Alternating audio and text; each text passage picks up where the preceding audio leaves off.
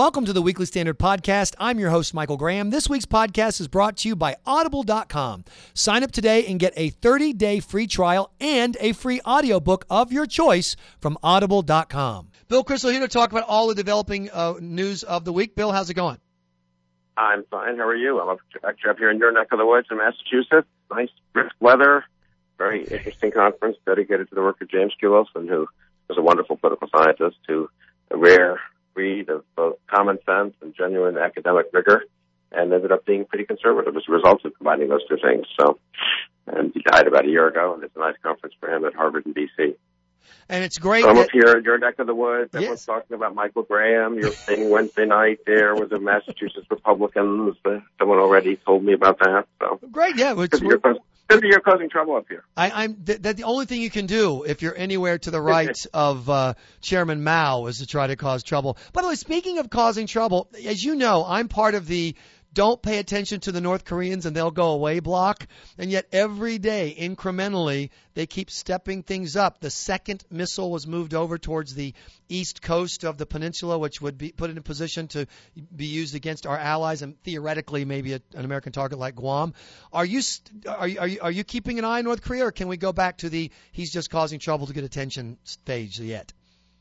You know, we could go back to that more easily if we had spent the last 30 years really aggressively pursuing missile defense, as President Reagan proposed 30 years ago, and which we've done sporadically and half-heartedly. And as a result, the guy's a lunatic, and the country's a horrible basket case, and he's killed millions of his own citizens. And unfortunately, you know, at the end of the day, though, there could be a nuclear weapon on a missile. And more importantly, I mean, this is a guy who, who already has helped Syria build a nuclear weapons plant, which the Israelis destroyed in 2007.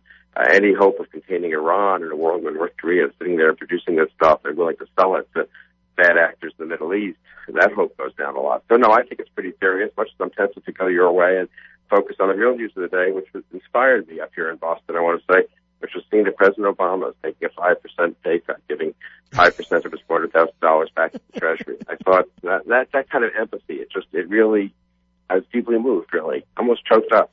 I, I have a tear in my eye. President Obama taking a five percent pay cut. Meanwhile, household incomes are down eight point uh, two percent. So if my public school math uh, serves me, Bill, we're still three point two percent behind the I mean, president. Richard Cohen has a very, who is a liberal columnist for the Washington Post, has a very good column today about how really sickening it is when wealthy people actually try to pretend to be empathetic with middle class people who are struggling. By saying, uh, Cohen tells a good story of going in and saying is because boss didn't give him a raise, and his wealth, very wealthy boss says, "Well, I'm not taking a raise myself either this year." And of course, it makes it worse, not better. President Right. Obama pushed for the tax hike on the wealthy. President Obama pushed for, at least accepted, the tax hike on everyone in terms of the payroll tax going back up. Predictably, economic growth has slowed. And now he's, his response is to propose a few more taxes in his budget that he's releasing next week and to uh, take a phony, phony pay cut. I mean, it really is. Be better to do nothing. You know, it, is, sometimes these liberals are pretty effective at the kind of, um, uh, you know, symbolic politics as we learned during the campaign in 2012. But the good news is they overdo it and they think they can just get away with this endlessly. And at some point, I think it really backfires. And I wonder whether there won't be a real reaction to this. Well, my question is, you have this uh, uh, uh, n- the new job numbers coming out, and so we've had Right. four years of the same approach. As Nancy Pelosi said, the best way to grow jobs is to sign unemployment checks. President Obama, you have to have top-down spending. Well, we've had the top-down spending, and still, what did we have? 88,000 new jobs last month. Under Reagan, we had 800,000 jobs in single months regularly. It seems to me that the verdict is in on this approach that this anemic growth should be unacceptable. Uh, will President Obama be held to that, or, or are people simply going to say, but the rate went down to 7.6%, it must be hunky dory out there?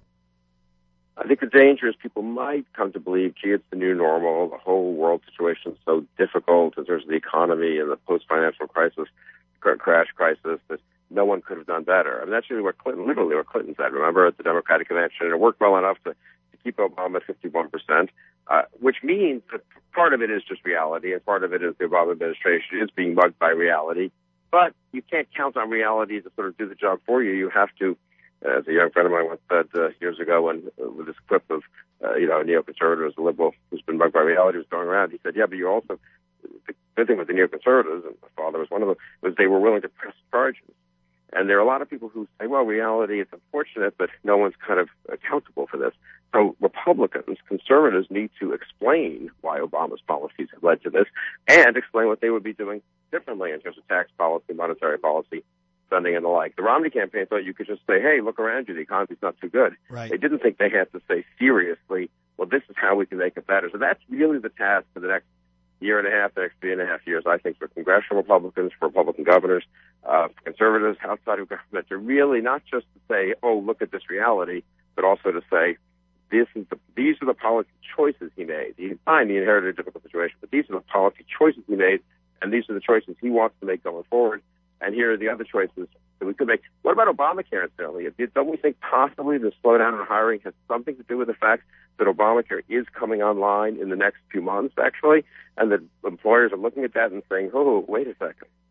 Bill, I, I was already on uh, TV here in Boston talking about it, and the immediate response was, "This is a sequester. We told you it was a sequester, oh, despite ludicrous. the fact." Well, of course, that's because ludicrous. the sequester hadn't taken effect. It hasn't really taken effect right. yet, but certainly in March it hadn't taken effect. But that will be the political spin, and like you said, if Republicans abandon the debate field and they let CBS and CNN define this, they will define it as this is more proof that Obama's right. We need to tax more rich people and spend their money for them.